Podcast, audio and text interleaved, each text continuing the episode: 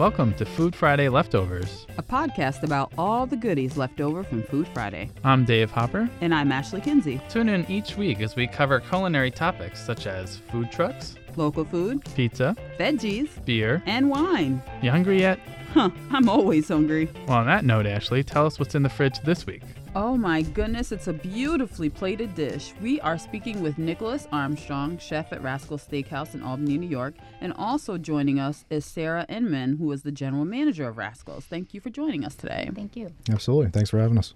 First question You are in the business of making food taste good and look good. So, what I want to know is can you give us some tips on how to create beautifully plated dishes at home, or maybe some good or cost effective things that we can add to the plate to give it more pizzazz if there's a special occasion or a date in house or something? Sure, absolutely. Um, one of the first things I look for is obviously proper use of product. Um, I like to have an immense amount of color in my plates. It really brings it to life. It makes it look like a piece of art. Um, so let's take something as simple as uh, patty pan squash. You know, it's bright, beautiful yellow color, roasted off.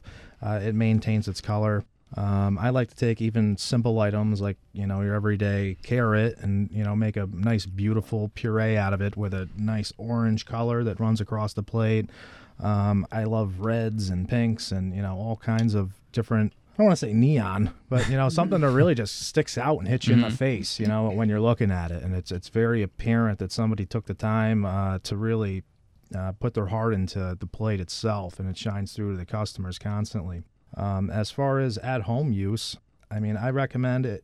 A lot of the stuff that I do, the garnishes themselves, they're very easy. I mean, you could take a heirloom carrot. I love uh, black or the you know call 'em purples or whatever. and Just do a nice shave to it. I put it in some ice water. It curls up nicely, gives a nice fresh taste, cool look to the plate, and gives a crunch element to it as well. So, when you're at home cooking a meal just for yourself, say, like on a Friday night, do you still plate the food or do you just do what the rest of us do? Well, that, that's the first assumption is that chef goes home and cooks. I mean, The chef doesn't really go home much, so you know, um, when it's just you in the back of the restaurant. No. Yeah, um, I, I'm the kind of chef that really gets off on the one plate instead of you know doing several numbers. So if I'm making a plate for myself, I, I like to take my time and have a little bit of fun with it. And if it takes 15 minutes to plate up perfectly with tweezers, then that's fine by me. As, as long as long as it's for me, you know. Yeah. Now, are you Instagramming these? Uh, I'm not an Instagram kind of guy. I'm not really a technology guy, to be honest with you. I mean, I have Facebook, but that's about the extent of it. So I do like to post a lot of pictures and things on my feeds, and they post them on the Rascals feeds too. Are you happy to see when people take pictures of their food when they Oh, ab- at the restaurant? absolutely. I mean, you know, and having plates look the way they do and come out and be interactive and be smoking and, you know, when people are pulling their phones out, it's only positive press for you because you know exactly what they're going to do with it. It's going on Facebook, it's going on Instagram, you know, uh, unless it's a terrible Yelp review. And then that's the last thing, you know, you're looking for. But, um, Do you ever respond to those? Does Rascals ever respond to negative? um, that's Yeah, more her department.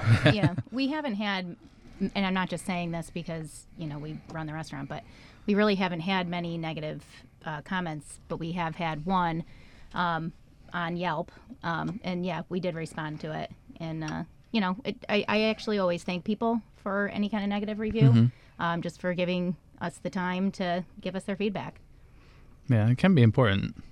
Yeah, I mean, sometimes you're you're always going to have, you know, somebody saying something petty that you know that doesn't really matter. They just don't appreciate maybe what we're doing. Um, but for the most part, we've had like 99% of really positive feedback. So That's great. you know, so far we're on a on a good run. Well, I have another piggyback question. You mentioned that when you're at home, you'll take your time to and have fun with creating your own dishes. Do you feel that if people are taking the time to make their plates look nicer, that that could improve their overall health in a way because maybe they're using more veggies and things to plate that are actually edible pieces of art, so to speak. And then also about portion control.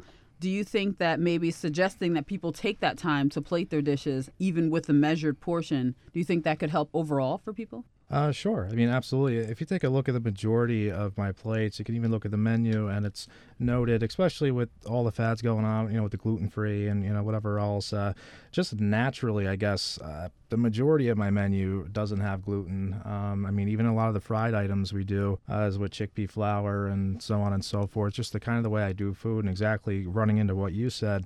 Um, doing all those garnishes and whatnot, um, you know, you're really getting so many minerals from the ground from, you know, let's say having the radishes or the carrots on there shaved, um, really kind of untouched and in a very natural state, very unaltered, you know. So I would have to agree with that statement 100%. if you could fill up your plate with more of that stuff and less of your heavy starches and, you know, heavy creams and, you know, bread and carbs, then yeah, absolutely. And I think too, um, one thing I do. Now, my fiance would be fine eating chips and, uh, you know, Twinkies all day. Um, when Wouldn't I- we all? We Yeah. could. But when I make a dish, because I love to cook, and um, when I make a dish, if I make it look a certain way, if I make it look pretty, he tends to kind of enjoy it more, Mm-hmm. and and I can get him to eat healthier stuff more.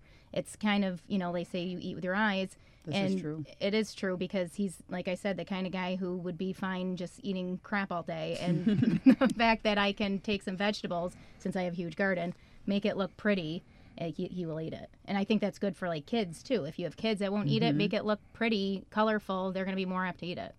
So when you go out somewhere, if you have time to go out somewhere, do you critique the plating of the food, or you just not expect that it would be the same?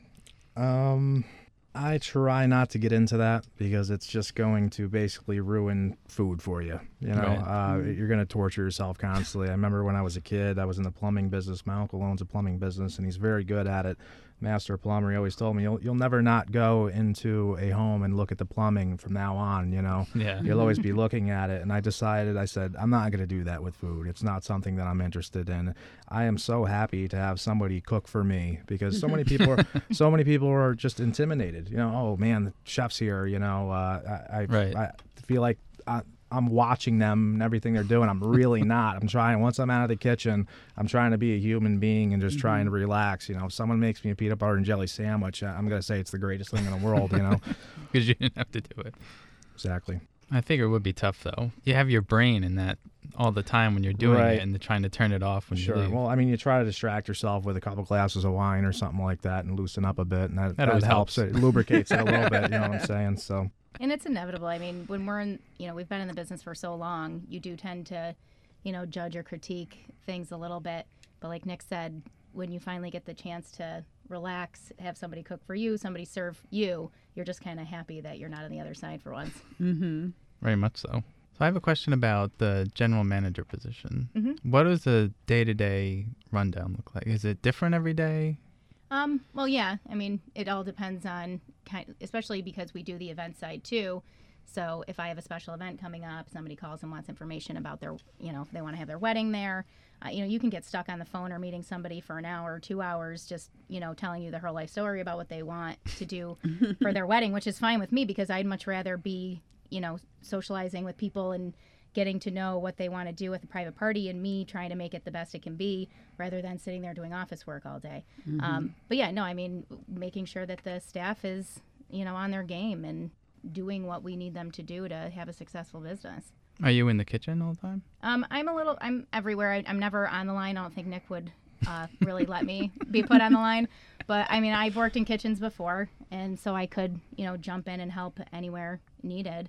Um, you know, I've worked every part of. Like last night, I was doing dishes, so I'm pretty much able to do any position.